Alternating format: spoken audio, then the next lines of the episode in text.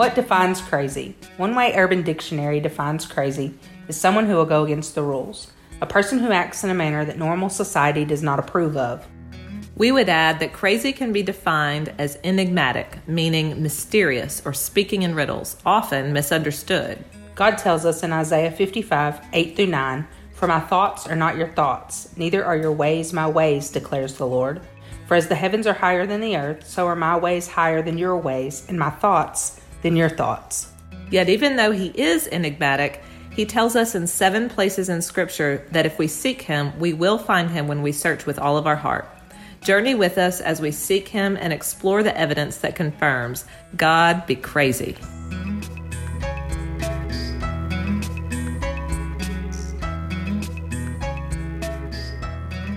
Welcome back to the God Be Crazy podcast. If you've joined us in the first three episodes, you know that we've talked quite a bit about suffering.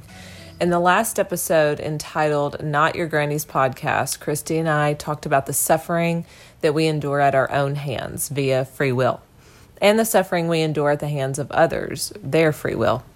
We touched briefly on the suffering from God's hands, specifically the circumstances outside of our free will and control, what he allows. And today we're going to take a deeper dive into that subject, the suffering that we endure at God's hand that he allows and why he allows that, as well as the suffering we experience because God has given the enemy temporary power and authority here on earth. And not just allows, but orchestrates. Yes, orchestrates. He purposefully crafts it. Yeah. So we're going to start with the story from Ezekiel, a book of prophecy in the Old Testament written by the prophet Ezekiel, who received visions and words directly from God. Specifically, we'll be reading from Ezekiel twenty-four. These events happened a long time ago, in a culture that would appear to be nothing like ours. But as you're about to hear, we are more alike than you would assume. And the message of this story transcends time. It is quite relevant to us today. So, Christy, you want to start? Yeah, so Ezekiel was a prophet, as you said, that was tasked with um, speaking to the Israelites. And the Israelites, they, at that time, they were a hard-hearted people. And um And Ezekiel, well, I'll just read Ezekiel twenty-four. I'm going to start with verse fifteen and read to the end of the chapter, be through twenty-seven. "Also the word of the Lord came to me, saying, Son of man, behold, I take away from you the desire of your eyes with one stroke. Yet you shall neither mourn nor weep, nor shall your tears run down. Sigh in silence, make no mourning for the dead. Bind your turban on your head and put your sandals on your feet. Do not cover your lips, and do not eat man's bread of sorrow. So I spoke to the people in the morning, and at evening my wife died. And the next morning I did as I was commanded. And the people said to me, Will you not tell us what these things signify to us, that you behave so? Then I answered them, The word of the Lord came to me, saying, Speak to the house of Israel.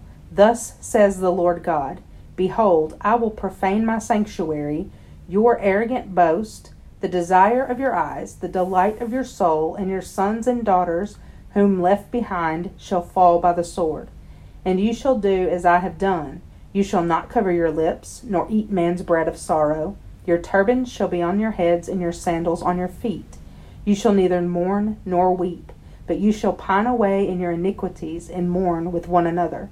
Thus Ezekiel is a sign to you, according to all that he has done, you shall do, and when this comes, you shall know that I am the Lord God.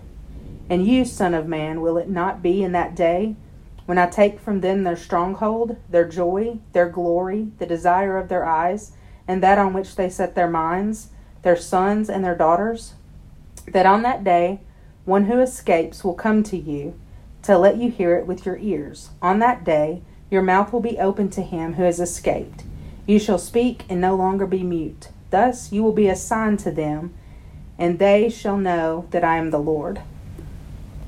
That's a lot, and probably is confusing to some people when you read it like that. But basically, what he is saying to Ezekiel is the Israelite people are not acting the way I want them to. They're not doing as I've commanded. They have turned a house of worship, the temple, into a place where they follow their customs and their traditions, and they value those customs, those traditions, the, the temple itself, mm-hmm. more than they value their relationship with God and obedience to Him and doing what He's asked. Mm-hmm. And He is telling Ezekiel, you're going to go to these people and you're going to tell them that they need to turn from their ways. And He had been telling them that. He had been preaching that, that to them.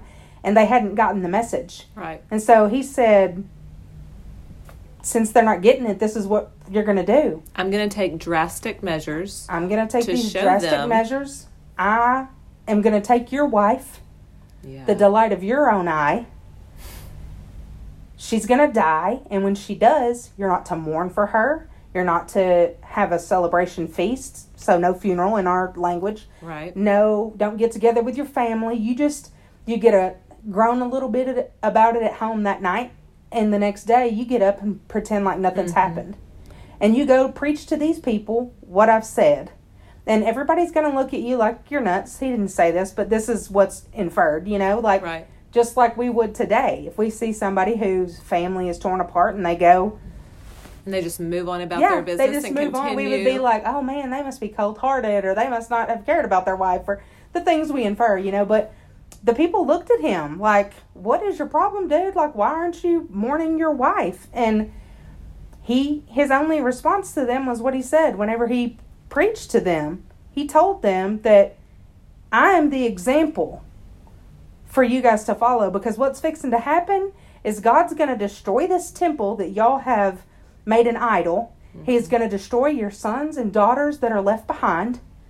And when He does that, because He's going to, when He does it, you are to do just as I have done. You're not to celebrate them. You're not to mourn them.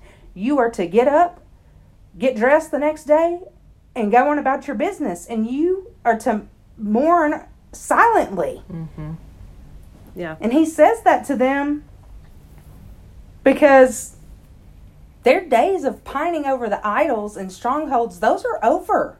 Ezekiel's suffering spoke to a much greater story, and that was what God was weaving together. He was calling His people back to Himself. You know, at the destruction of, of the temple, God's house, He used Ezekiel to speak that message of hope that He was still coming for Israel. And He does that later by coming in the flesh, right? Right. You know, and the cost of being far from God, from God always outweighs whatever circumstance in our moment that we are holding on to. You know, like, exactly. help me out here. Exactly. So He's willing to allow us to suffer temporarily because He does not want us yes. to suffer eternally. Yes. Our eternal lives are hanging in the balance. And so if He has to cut us a little bit while we're on this earth, right. He is not above that. He wants us to hurt here and change and turn directions so that we don't pay yes. that long-term eternal consequence of separation from Him forever. Mm-hmm. He is calling His people back to the main source of life, Himself. Mm-hmm. And He's not doing it from a, I'm so great, y'all bow down to me. I'm, he's not jealous in the ways that we're jealous right. of each other, or we want affirmation and all the attention. That is not who God is. He wants us to be close to Him because He is literally the safest, the most trustworthy being in all of creation. And we are not safe outside of Him. And if we continue to choose our idols, our strongholds, um, our religion, and our checking worship about, styles, uh, yes. you know, our kids, yes. our families, our careers, you know, anything, anything that competes yeah. with Him. He, even Netflix, I mean, people, binge watching is a normal thing to do in society. We yeah. joke about how we binge watch things, and we joke about how much time we spend distracted and in entertainment. But the reality of that is it pulls us away right. from a true life source. When I hear people, and I'm guilty of this too, and have been in my life, he's he's gotten a hold of that, certainly, and refined me in a different direction. But there were seasons of my life where that was relaxation. Yeah. Where sitting stone cold in front of um, a, a season of whatever on T V was the thing that helped me unwind. But that is not relaxation. That is not rejuvenation. That is a checkout. It's a distraction. Exactly. It's a numb. It's a place to go numb out my mm-hmm. brain. And I am not restored because I watched this show. Now, my brain did something different that was a little bit less, it, it, it did not have to adult, so woo, that feels good, not having to have responsibilities or have an active brain after a whole day of activity. But it is not rejuvenation. And he's calling in this story with Ezekiel so many years ago in a different culture and a different time that mm-hmm. none of us can even comprehend what the kind of lives they were living. But back even back then, they didn't have all the, dis- they just had different kinds of distractions and idols and strongholds. Right. Those have been present since there have been, since mankind has been on the earth. There has been competition for love outside of God. And he's even saying, he even takes Ezekiel, who's loyal to him, yes. who's willing to do what he says, even though it, it cuts him. You know, there's a song that I love by Shane and Shane called Though You Slay Me. Mm-hmm. You should listen to it. Go listen to the song. It is, oh, it, when I first heard that song, it, it brings me to this text. It brings me to those those times in Scripture and in my own life where God is not afraid to take the delight of my eyes. And when I was twenty-nine years old, I just found out I was pregnant with my son after after like, a year plus um, of infertility, and and I was pregnant and so excited, and my mother died of cancer. Yeah. And with no physical history of anything bad at all, and all of a sudden she has a, an aggressive terminal cancer. And I was so mad. I mean, I was mad. I'm like, I'm pregnant? I'm the best mom in the world. She's the perfect person to lead me through into parenthood, and she's gone. Yeah. What are you doing? And oh, ten years later, how I have an abundant list of answers to that question. But that twenty-nine-year-old Bonnie had no idea what he was going to do right. with her death and how he was going to refine me and shape me in that in that tragedy and in that loss. But I, I feel so, it makes me sad that so many people that have those deep questions of what is God doing in my life, like doesn't he love me and isn't he good, mm-hmm. they look at the tragedy and all they see is God is not good. I do not like who he is. He hurts.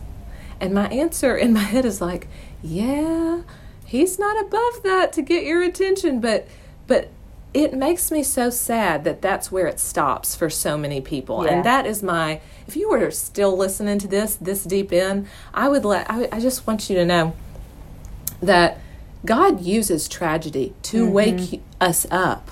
He he uses uh, those tragedies and those circumstances, those acts of God, yep. um, those tornadoes and hurricanes and diagnoses we never saw coming. He uses those to call us back to him.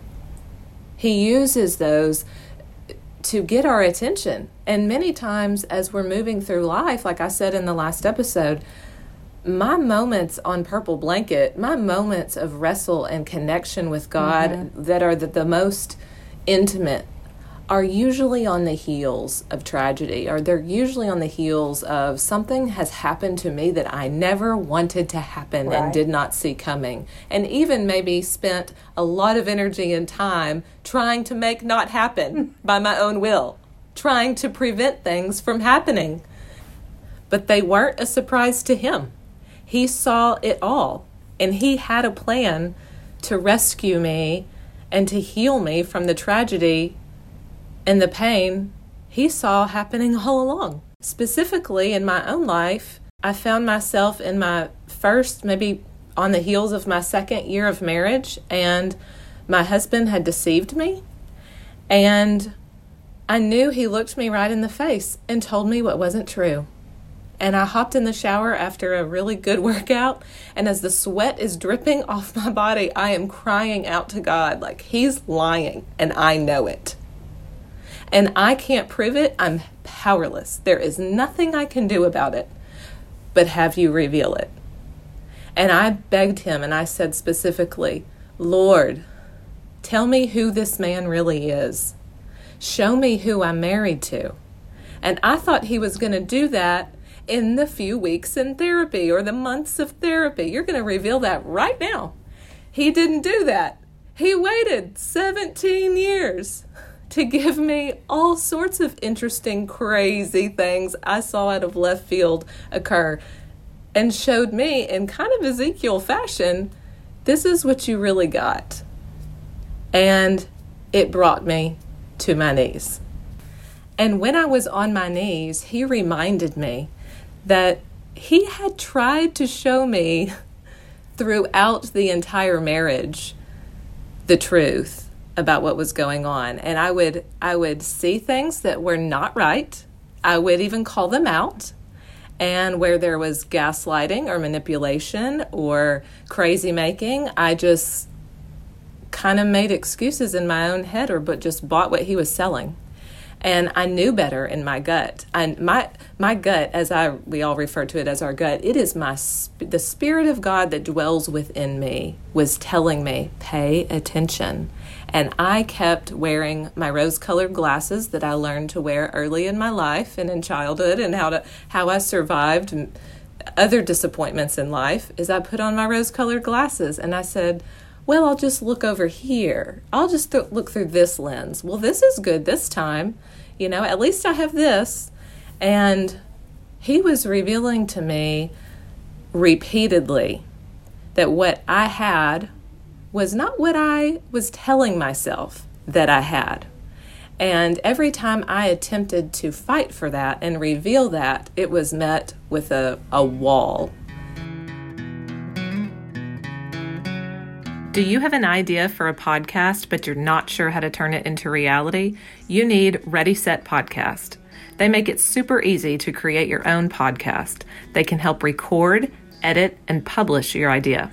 They have prices to fit any budget and options for both hobbyists and professional podcasters.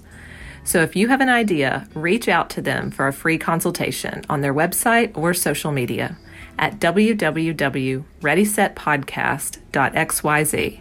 Ready Set Podcast, turning your brilliant idea into reality. And so I just gave up after a while. I gave up trying to prove that there was there's something wrong here, and, and, and I just kept getting, nope, nothing's wrong here. What you see is is not, I would get stonewalled.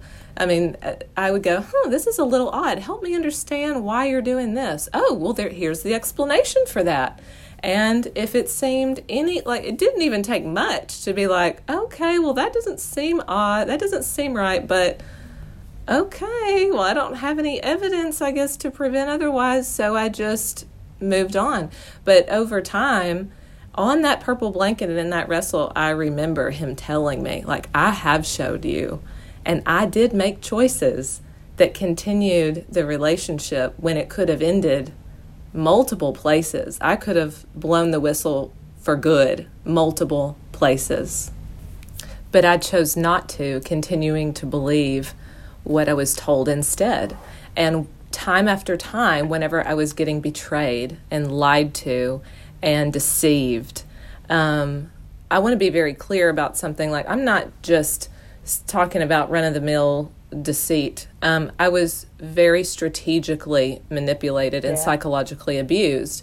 The therapist that we sat in front of looked at him and said, you do realize you've been abusing her, correct? And that was the first time that anyone had ever substantiated that claim for me. I had looked at him and said, this is abusive. You are telling me what is not true so repeatedly. You are deceiving me, betraying me, and then telling me what I see is not true. Yeah. And that is the definition of abuse. And then, like, but we don't use it like that. That's the first time someone said it without me having to say, do you see what I see? Let me present all the evidence. This therapist, without me even telling her, the, she didn't even know the whole story. But she looked at him and said that, and he just had this look on his face like, what?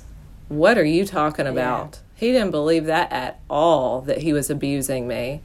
And but it's a different kind. It's the kind people don't see. It's right. The wolf in sheep's clothing abuse. It's everybody sees the sheep. Nobody sees the wolf. And he makes sure that nobody sees mm-hmm. the wolf. And this woman was not buying it. She knew. And to have her say that in front of me, my goodness, it was so validating. And I thought, even up until that point, I thought I might be a little bit crazy. I thought, am I really blowing things out of proportion, you know? But whenever she said that, I was like, wow, this is true. It's true. It is all true. I can believe it. And um, from that point forward, um, I had already decided I can handle no more. And actually, the Holy Spirit had given me permission. And now I'm going to chase him a different way. You're done. And walked me out of that. I call it my, my Red Sea Road. Yeah. You know, he said, I have used you to get a hold of him and to speak to him. And at different points that we will talk about later, he yeah. he prompted me to love him and show mercy to him. He says his love is long-suffering, and he asked me to do that. And but he blew he blew the whistle. He said, I'm gonna I'm gonna do this. And then at, at some point he walked me out of it and said, I'm doing a different thing now. You're not I'm not using you to get to him mm-hmm. anymore. Your part is over. And when that word came, and I specifically remember it laying in bed on a Saturday morning, and he spoke those freedom words to me, and I sighed. I was just like, oh my goodness, it's going to end. This torture is going to end. It, it, it It's it's going to be hard, and he told me it was going to be hard, and I, I didn't want to do it either, because walking through a divorce sucks. Let me tell you, I specialized in doing this nine years before this ever happened to me. I would, my not by my own doing, totally God, I just kept getting person after person, woman after woman um, that was going through narcissistic abuse, and I was helping them walk out um divorce from really manipulative um, people. And I I found myself in the same situation going, oh my goodness, you gave me nine years of training for this. How good are you? You prepared me. I know what I need to do, even whenever I'm steeped in betrayal, betrayal and, and the trauma of that. I know what my next steps are. And he He parted that Red Sea, and he gave me specific practical steps to take to get me out of that. And I saw his love in that in that season, that I was depending on my husband for a love he could not give me. He cannot give me that and could not give me that. And he was showing me, I am going to be your rock, totally. You will no longer depend on him. It's going to be you and me. And so That that led to so many, so much growth in me. I, I did not even know I had yet to grow. He Tell used that. that. Do what? Tell me a little bit about that. Well, in that in that season, I had to go against what a lot of people thought was the right thing to do. I grew up in a Christian home. I grew up in a conservative Christian branch of church. And um, you don't divorce. And for any reason, I had one of my closest friends tell me, um, you made vows. You can't divorce him. We don't support this. And God is very specific in Matthew that if you are betrayed by your spouse due to, um, it says marital unfaithfulness, which explicitly talks about sexual unfaithfulness, um, you are given a permission to divorce by God Almighty. I had that permission over and over and over. I had that permission. I had that permission thousands of times over. I was betrayed numerous times. I'll never even know. I'll never know the full story. And I'm glad I don't, because I don't think I could handle all of that trauma. But I know enough to know that I had God's blessing to walk out. But in the midst of that, he told me, you will lose, for, you will lose a lot more. You will lose more than your relationship. Your kids may blame you, your friends may blame you, your church may blame you, your family will not understand this. He told me this will be hard. This is a this is going to be a road that you you will not enjoy taking. But trust me, I have plans in it. I'm walking you out with a purpose. And so it wasn't long after that that I saw some of the relationships, a lot of the relationships that were ending with my friends, with people in that who who I was close with, needed to end for what he's calling me to. And he's real busy with me right now.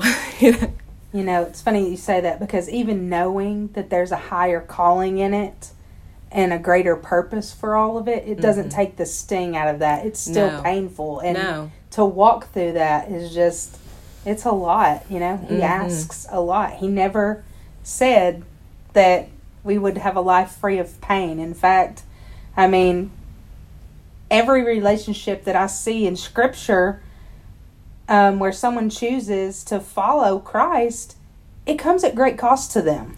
Yes, it does.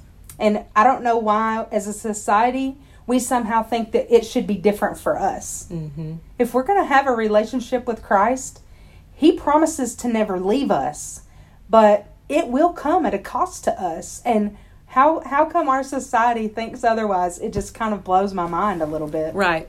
I have had so many people in the counseling room say things along the lines of when when they're in trial. Obviously, if you're in on my couch, you've probably been through trauma, right. um, and that's as that's my primary focus of treatment. But um, when people ask that, especially particularly Christians who are who are already coming in with some relationship mm-hmm. with God or a knowing of God or a believing of God, they say like, "I just don't know if I like Him. Like he's he's." allowing me to go through this." I'm like, yeah, I don't think you are going to like Him. Because uh, if you really, do you want to be a baby Christian or you want to be a grown-up Christian? Because yeah. it, it continues to shock me at how many people, they want the mature faith. They right. want the mature, um, the fruits they, of that. They want to be strong, but they don't want to go through the journey that makes them strong. Mm-hmm. I have heard so many people now, my family, my friends have said to me, "You have been so strong in this," and or "I'm just amazed at how you've walked this out." And huh, I'm like, you, you know how I've walked it out? On my face. Mm-hmm. I've walked it out with stock and Kleenex.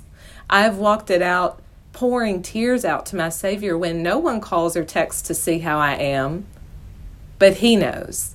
I've walked it out alone, feeling alone and mm-hmm. dropped. And then slandered behind my back. However, God is saying at every time that that happened, He said, "Did they not do that to me?" Yeah. Read Matthew twenty-seven, child.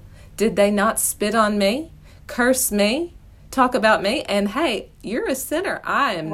not. And accuse me when I was innocent. You right. know, like you have sinned. You're not perfect. You have flaws I'm trying to clean up and sin I'm trying to clean up. I was blameless, and I had every right to defend myself. You, on the other hand, you actually are a sinner. But he, we have a cross to bear. Whenever we're called into ministry, which is, you know, all um, of us. Um, yeah, exactly. The Great Commission is a yes. ministry. If you come to Christ, He doesn't say, "Oh, great, you're a Christian. Hang on to that. Hope you do." He's saying, "Go into all the world and preach the good news to the lost. Tell people who I am and how much I love." And um, to do that, to really do that, means you've got to go against our culture. And mm-hmm. our culture more than ever, when I was growing up, even just, you know, I'm only thirty-nine. When I was growing up, everyone was a Christian for the most part. At least they said they were. And well, so we do live in the Bible Belt, right? So there's that. Oh, totally do. And, and so, God, there's a church on every corner. In mm-hmm. fact, there's churches on multiple churches on every street. And so, it as a culture, we talk God, but we're not living God right. so much. You know, to really live God, or better said, to live in relationship with God. Trusting in Him, reading His Word, following His decrees, that is going to put you at war with the world, with, yeah, with the culture. our culture. Yeah. Yes. The the church today is compromised, much like Ezekiel's day. God's people, the Israelites, in Ezekiel's day were living compromised. And God is not above bringing us to our knees, bringing us low, to lift us back into his bosom and hold us close. Yeah, that's suffering. He's not above using suffering to bring us into relationship again yeah. with him, our first love. He was our first love. He said, I formed you, I knit you in your mother's womb. He knew us when nobody else knew us. He loved us first before we ever knew to love him back.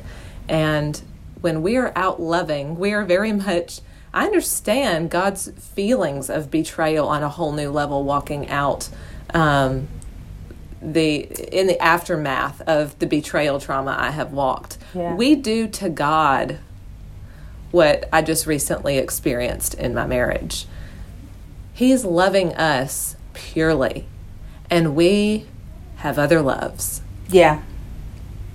We have gone to other idols. We have strongholds that are, that are nothing like the love of God. You know, and he's proven time and time again that he'll do whatever it takes to bring us back to him, you know, mm-hmm. and it's often in those moments of our greatest loss and pain that we're reminded of the hope we need, and it's beyond this world, and that that is the presence of God in our life. Mm-hmm. And so in the in my own life and in the lives of, of those that I walk with, in their darkest days, it is so inspiring to me to see God's hand in those those events of suffering. And it is a, a wonderful thing when someone uses their free will to ask, where are you, God? And where? How do I find you in this suffering? And when they will search, he promises, you will find me when you search with your whole heart. Yeah. You will find me. You come to him with those questions, and he will meet you where you are. He always does.